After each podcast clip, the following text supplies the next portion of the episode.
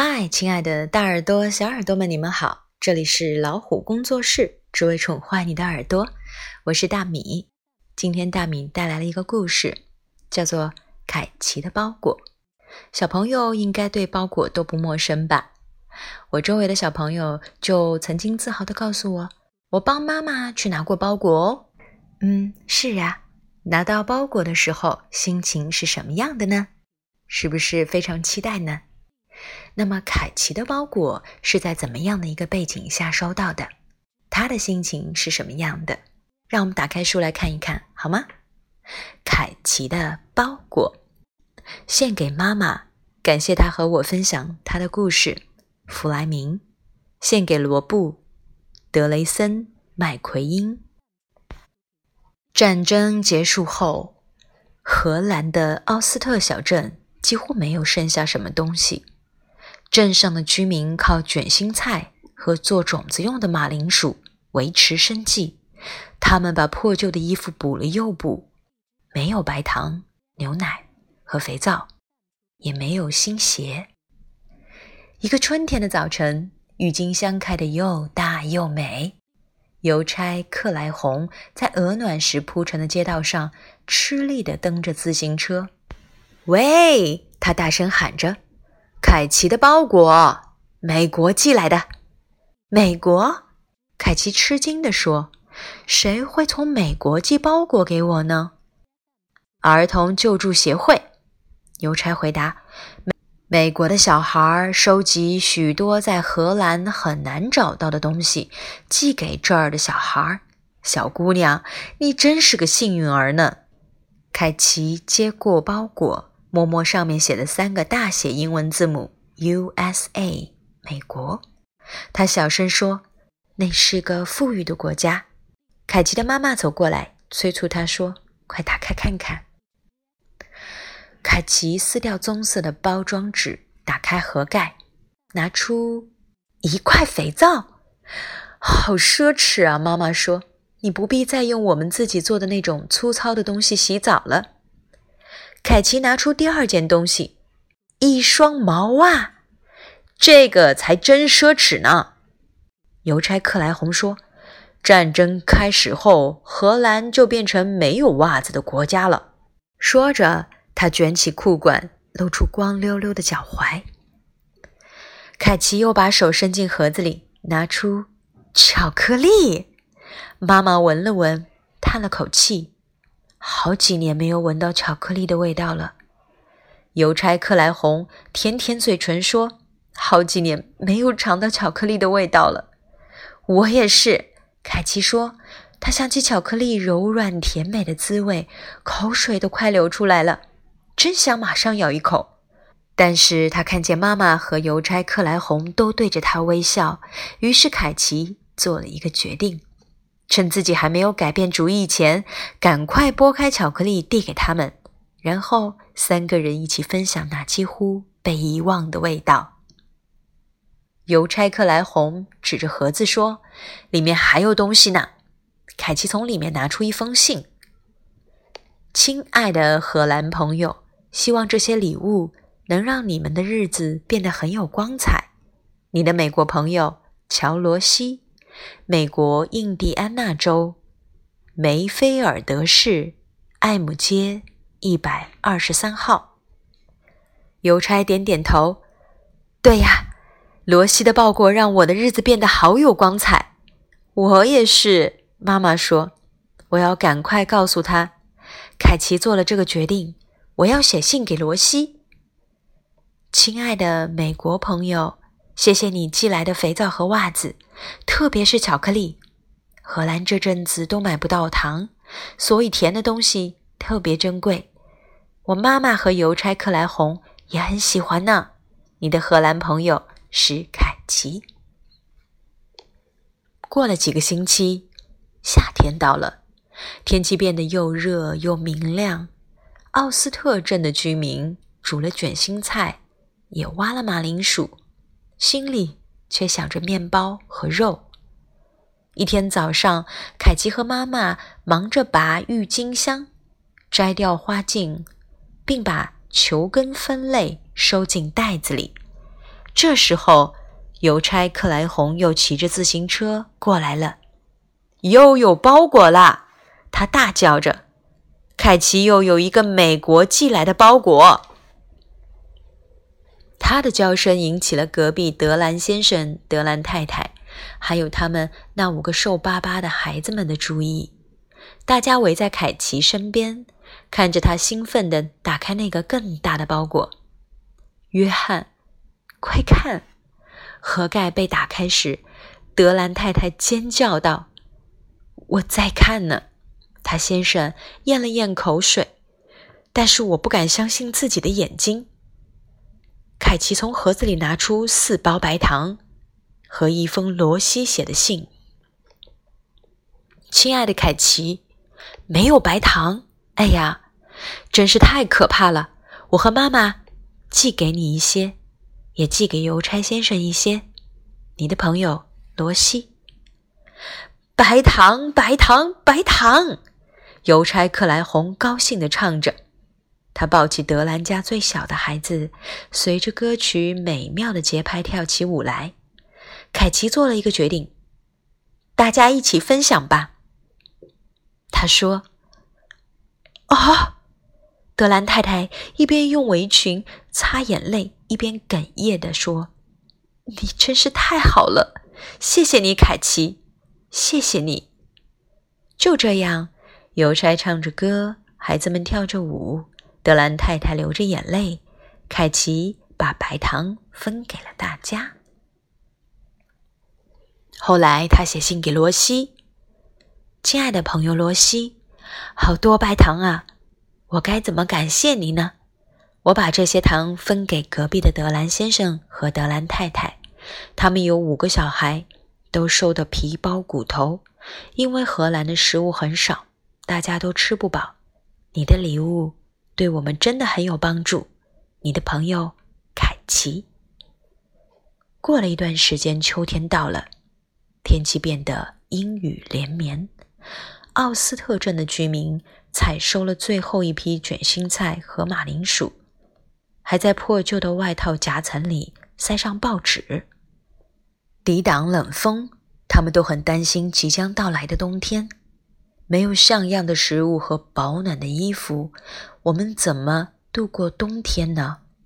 他们互相问着：“我们该怎么生活呢？”凯奇和妈妈也很担心，但是就像以前一样。他们依然在硬邦邦的土地里种下郁金香球根，期待它们开出美丽的花朵。他们拍掉膝盖上的泥土时，看见邮差克莱红摇摇晃晃地走过来。好大！他大声喊着，大到我的自行车都放不下了。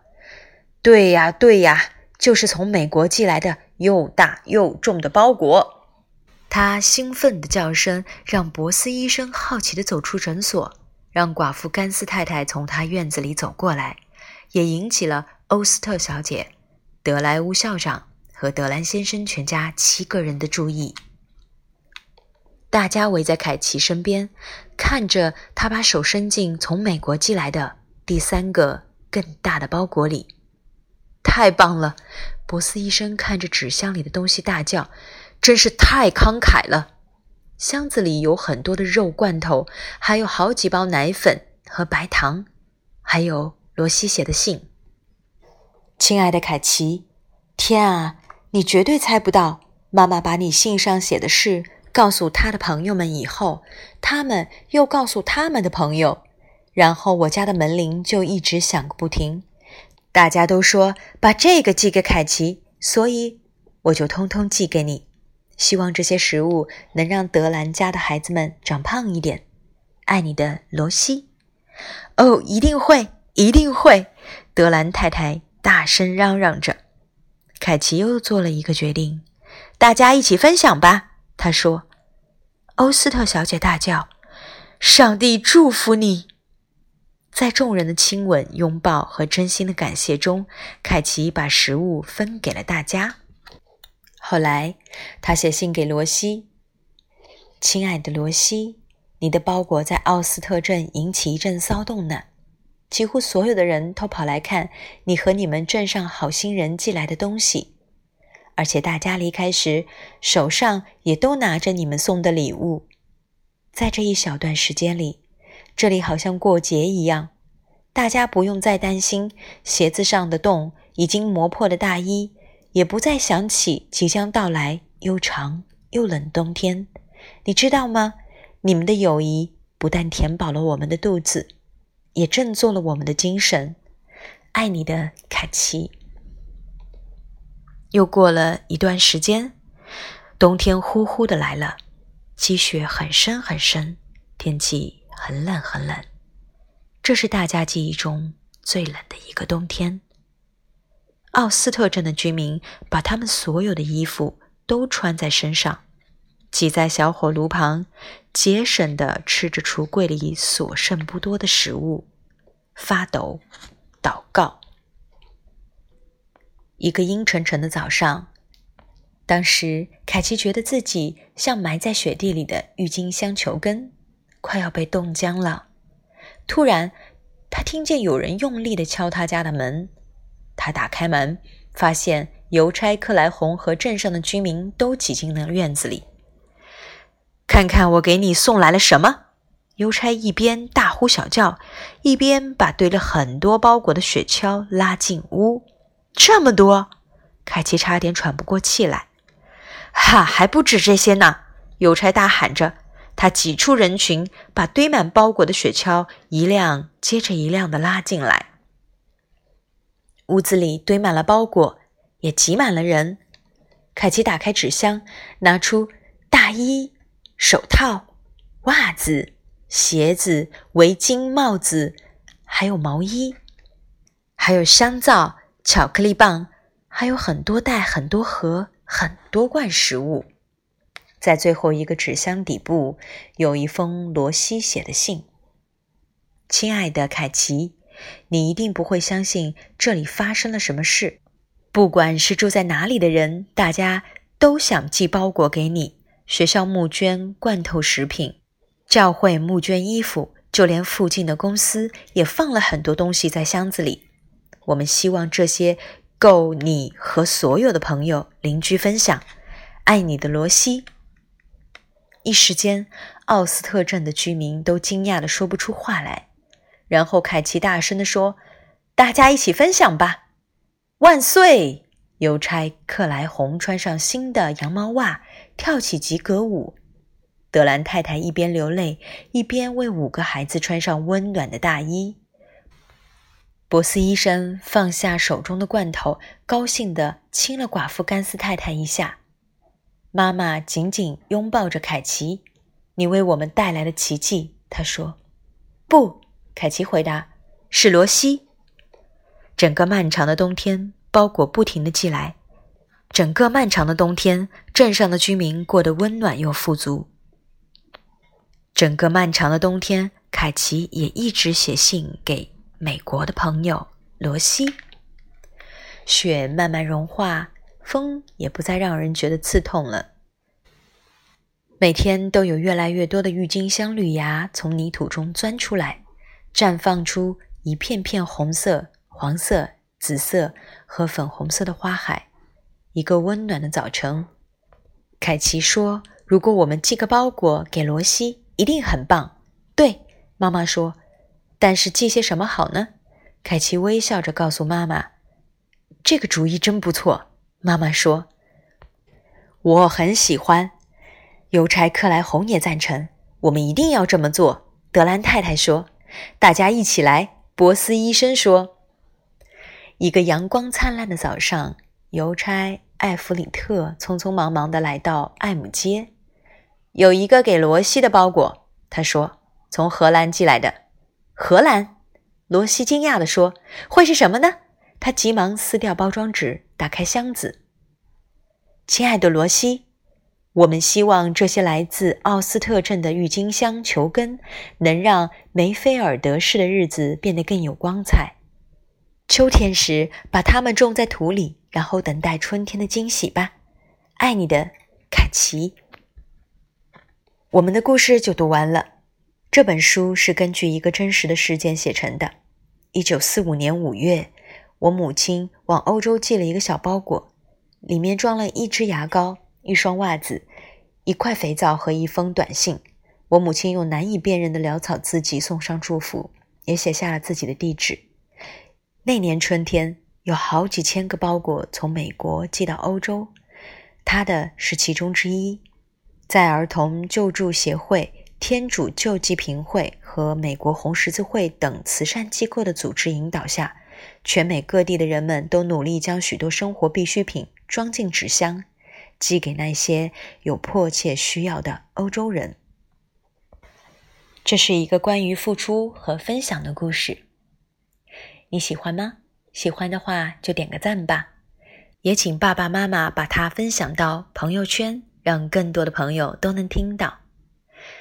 也欢迎订阅微信公众号“老虎小助手”，点击右下角的菜单“会员中心”，可以收听超过一万个有声资源哦。See you。